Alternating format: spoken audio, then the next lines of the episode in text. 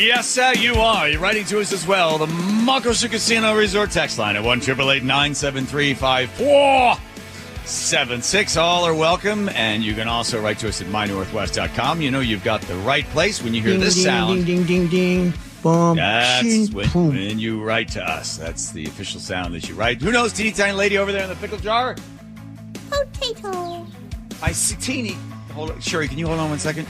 Oh, yeah, sure. No problem. Talk to her as much as possible. Because she always has something interesting to say and original. Let me guess, her dress is on backwards. All right, that's it. Diving in. Do have my dress on back?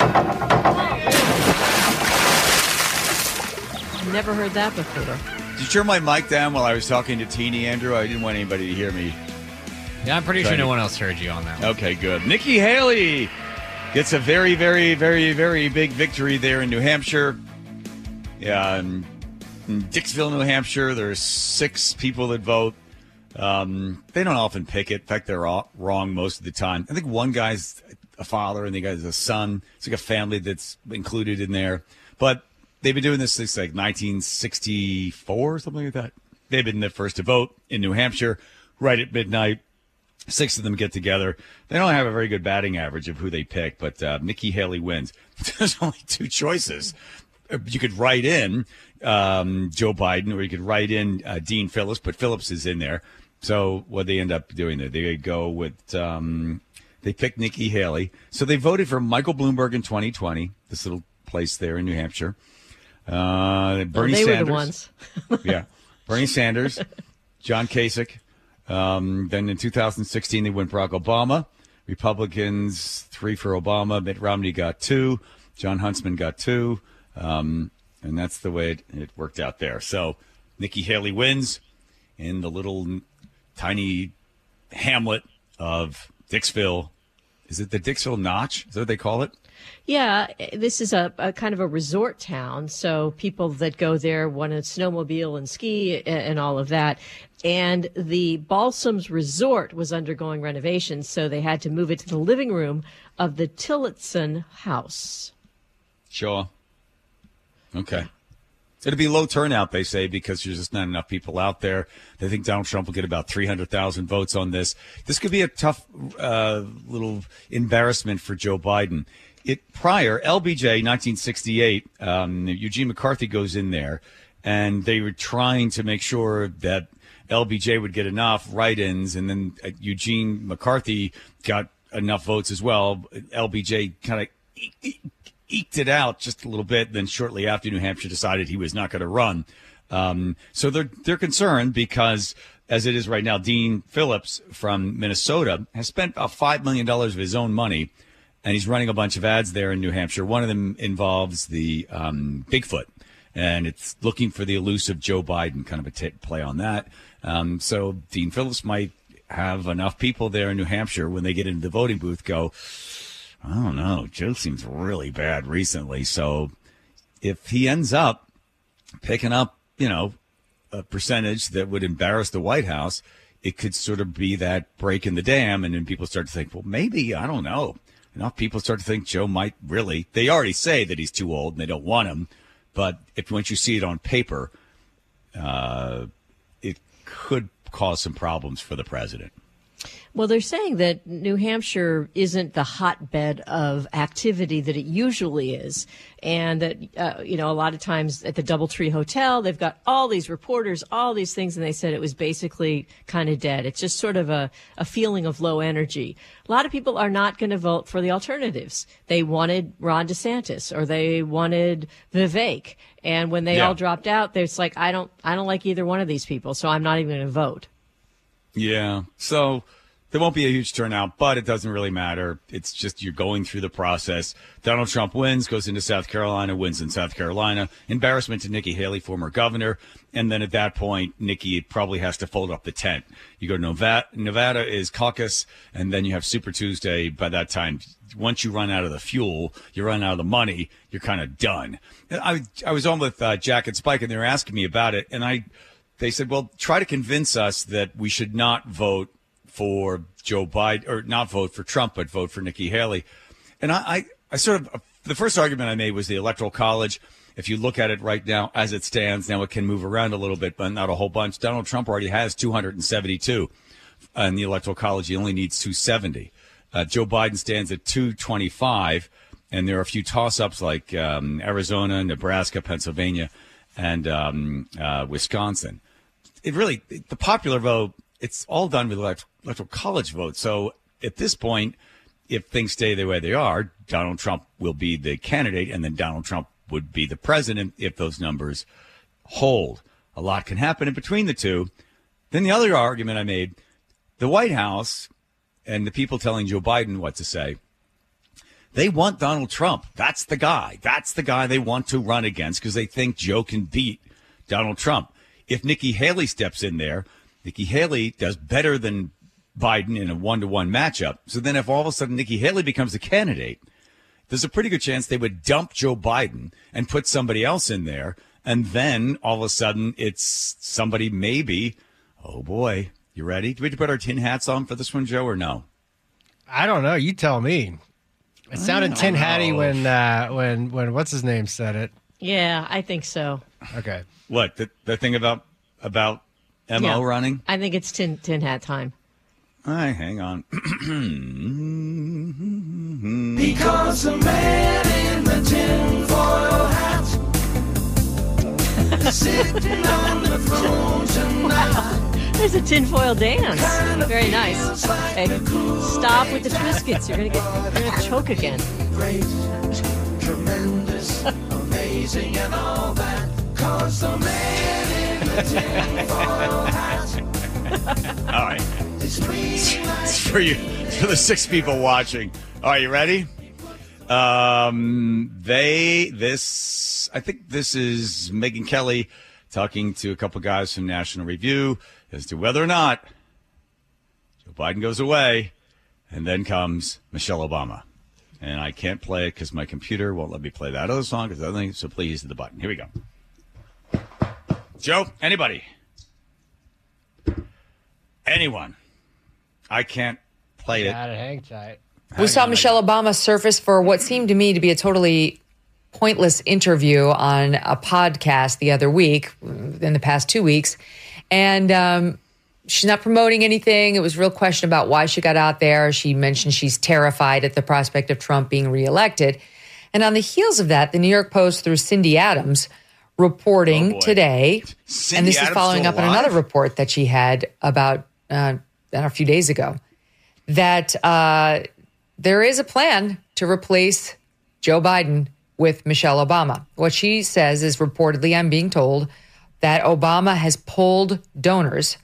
This is Barack Obama for, uh, for his wife.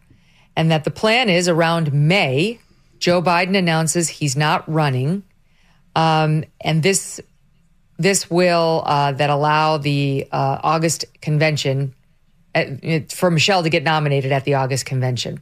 That they don't want to do it any earlier than May because it would make uh, Joe Biden a lame duck.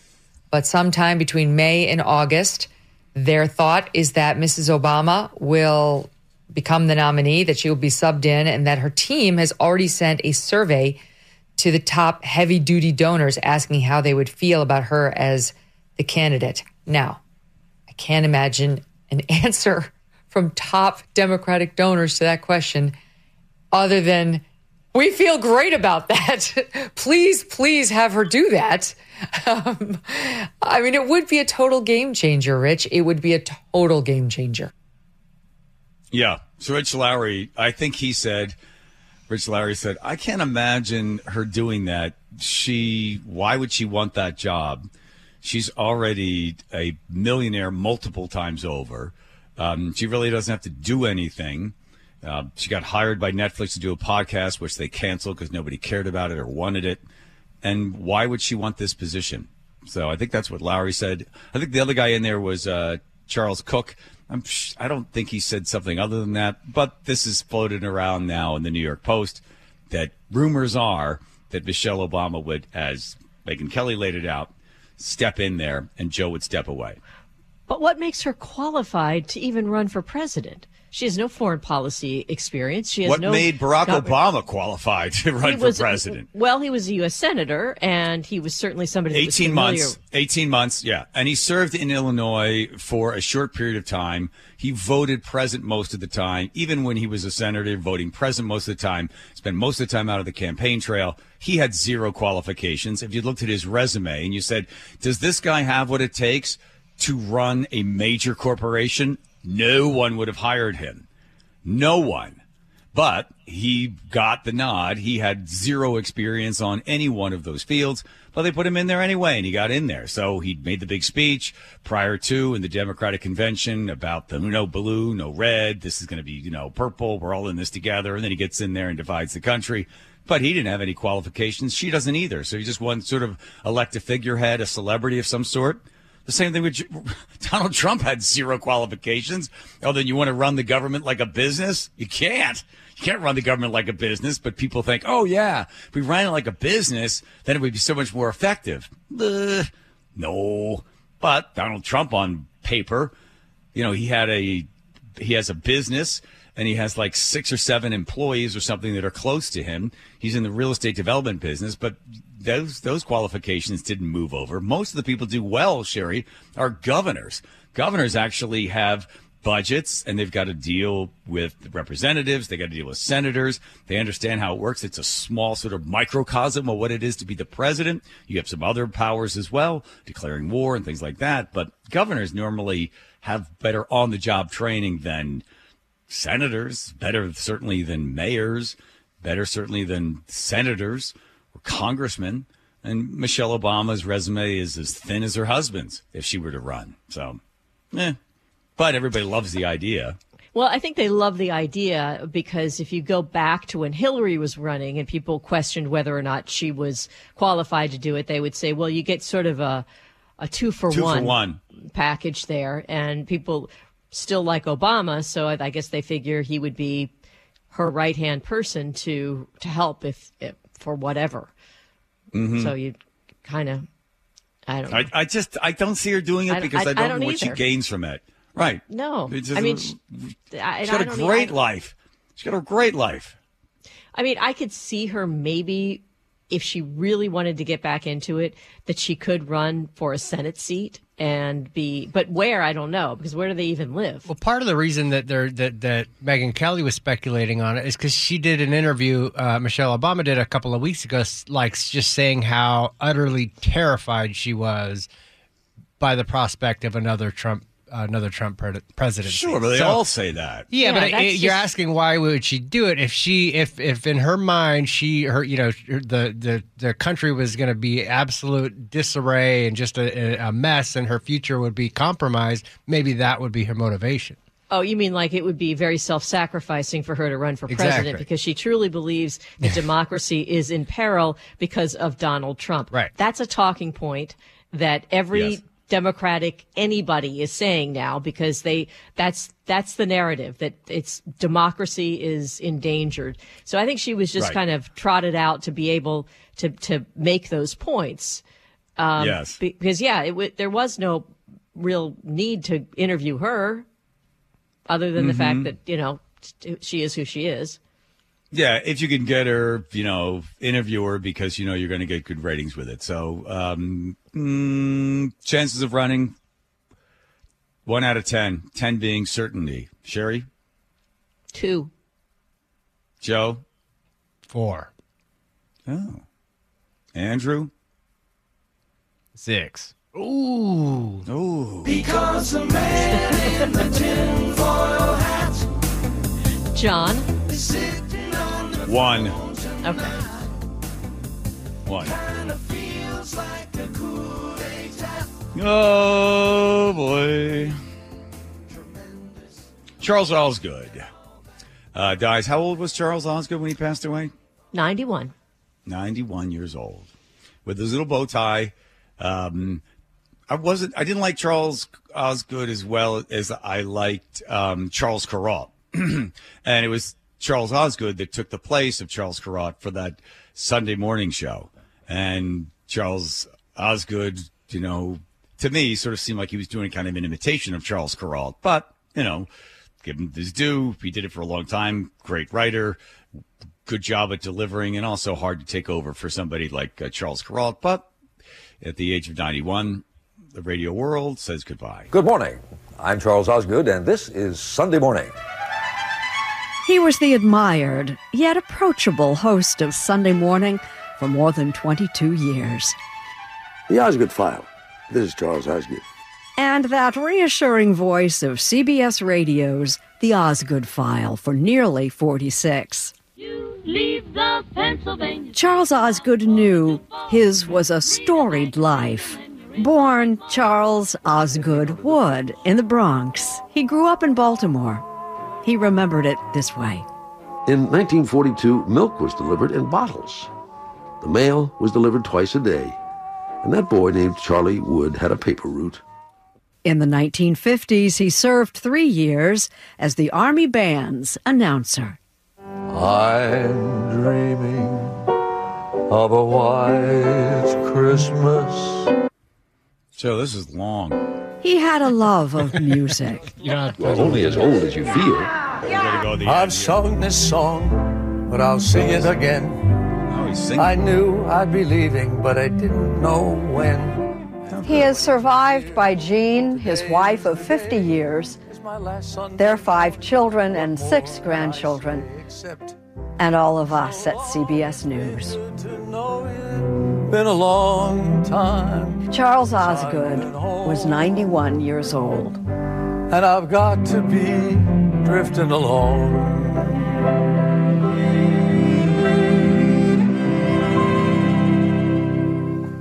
Oh, that's sad. What's sad, Sherry? He had a great song. life. I know, but the song and everything, and it just, I don't know, just feels bad.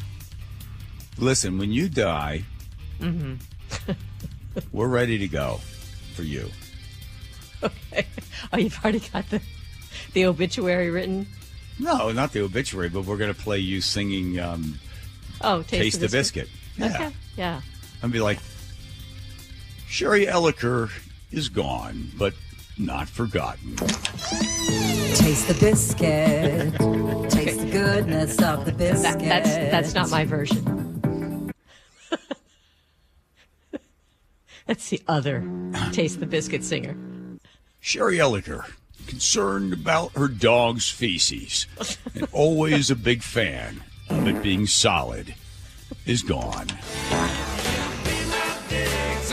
No, that's not it. I can't find. Well, No. Sherry's gone. That's all you need to know.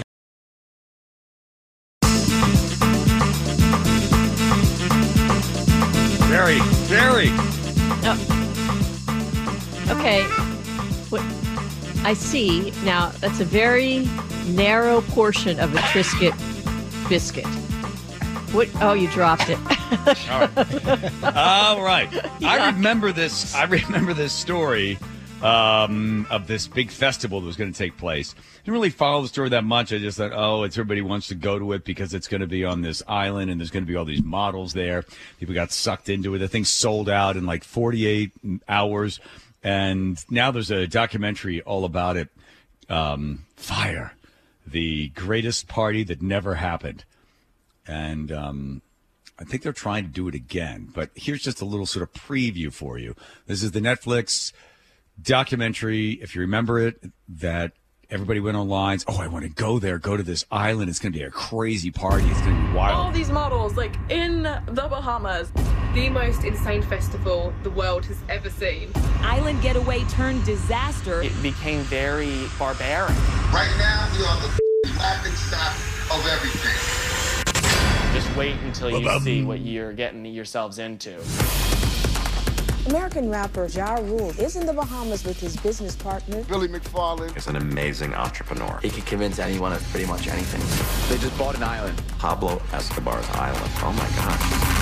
Okay, so Billy McFarland, does he end up going to jail in this thing? I can't remember. he, I'm not sure if wh- how the documentary ends, but he did go to jail. He got convicted and was do, did six years in jail. That's what he was uh, sentenced to, uh, and now he's back at it. Uh, he owed like twenty six million dollars, or that's how much people lost on this Mhm. whole thing, but he's out and he's ready to try again. So they're selling tickets Good again. morning, everybody. I have some huge news.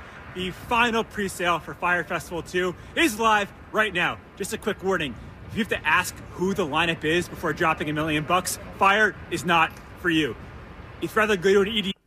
What- what- a million dollars? Okay, so the ticket prices are four ninety nine for the first one hundred tickets. That's already been sold out, and then uh, they go up to eight thousand dollars for the final pre-sale.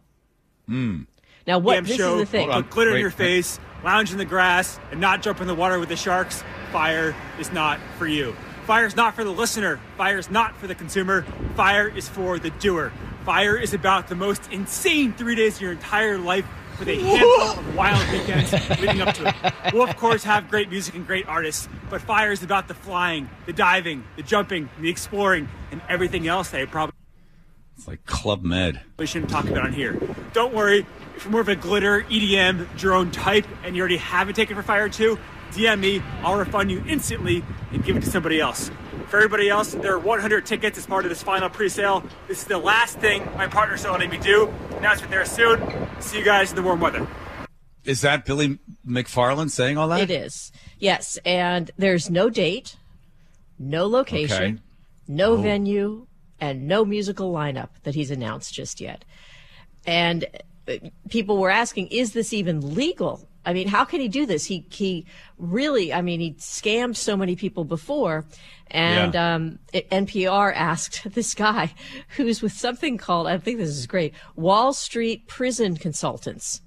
And Okay. what he does is he advises white collar criminals on how to navigate through uh, prison, what to do with your assets, all these different things. Anyways, he said nowhere in his uh, release did it say that he couldn't do it again. That was not a condition of his release. So he's out and he he's gonna try again.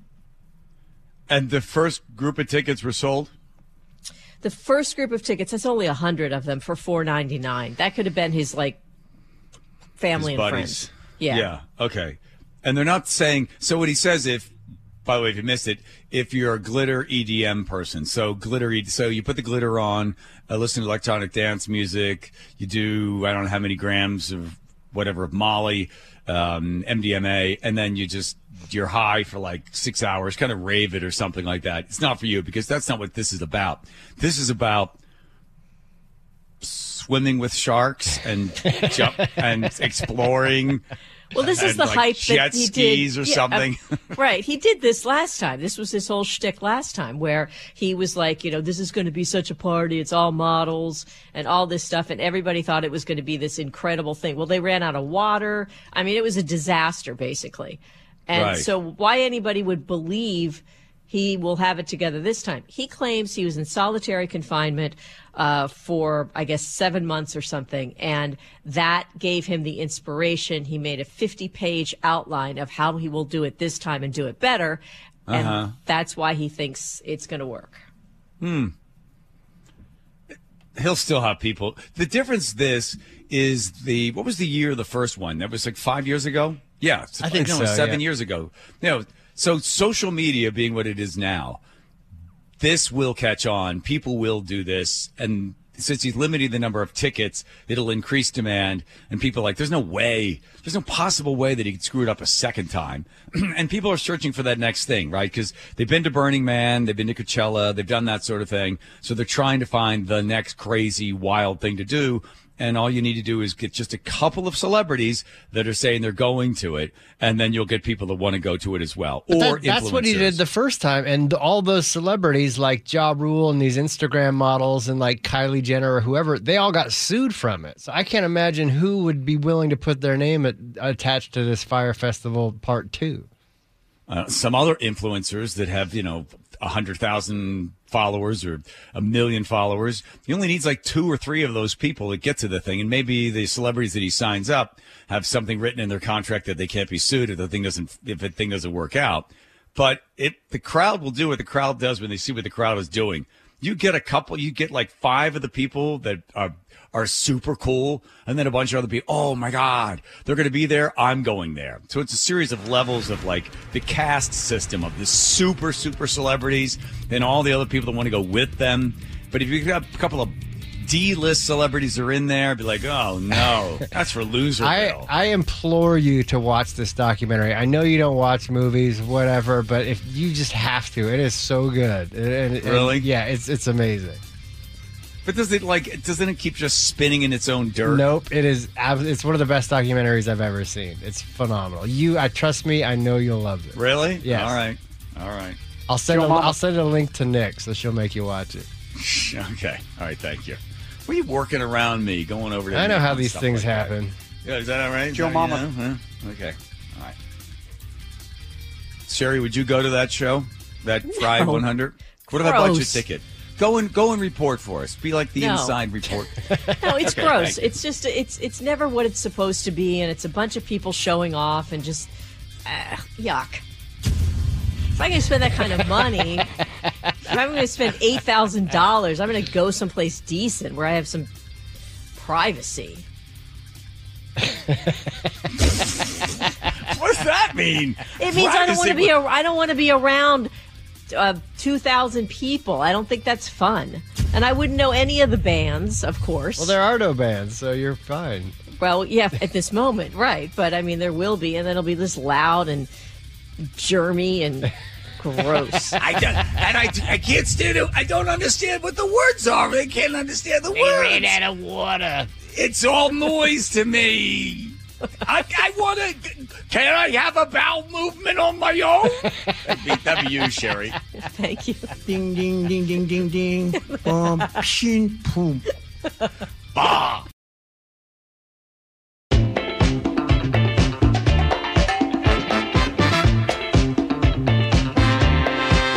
Oh, good. Another drinking game. This one comes out of the UK, Sherry.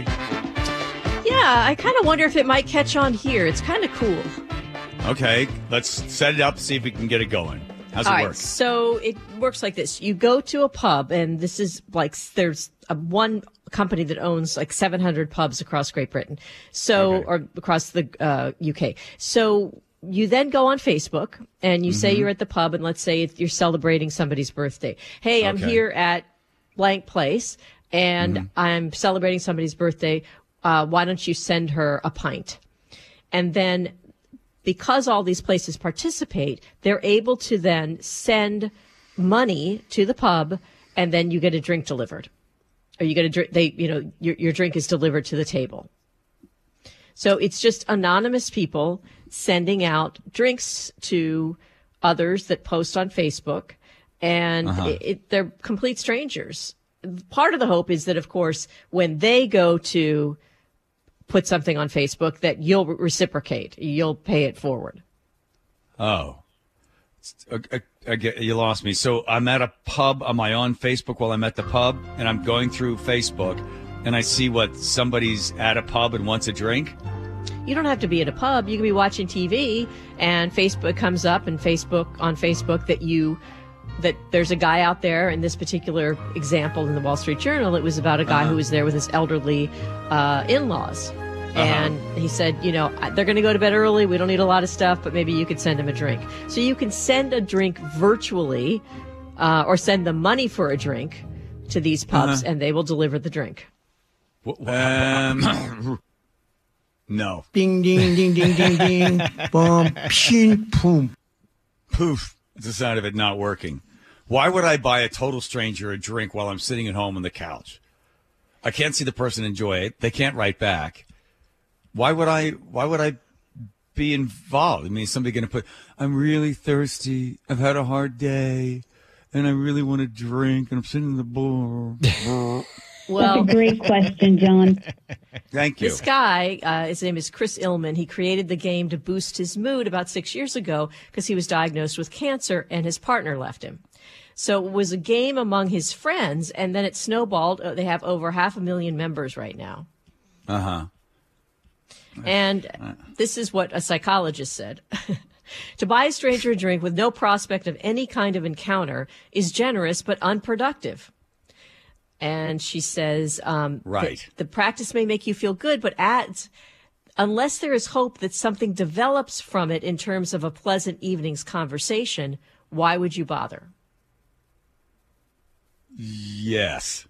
You're But not getting any of the you're not getting any of the stuff that you normally get.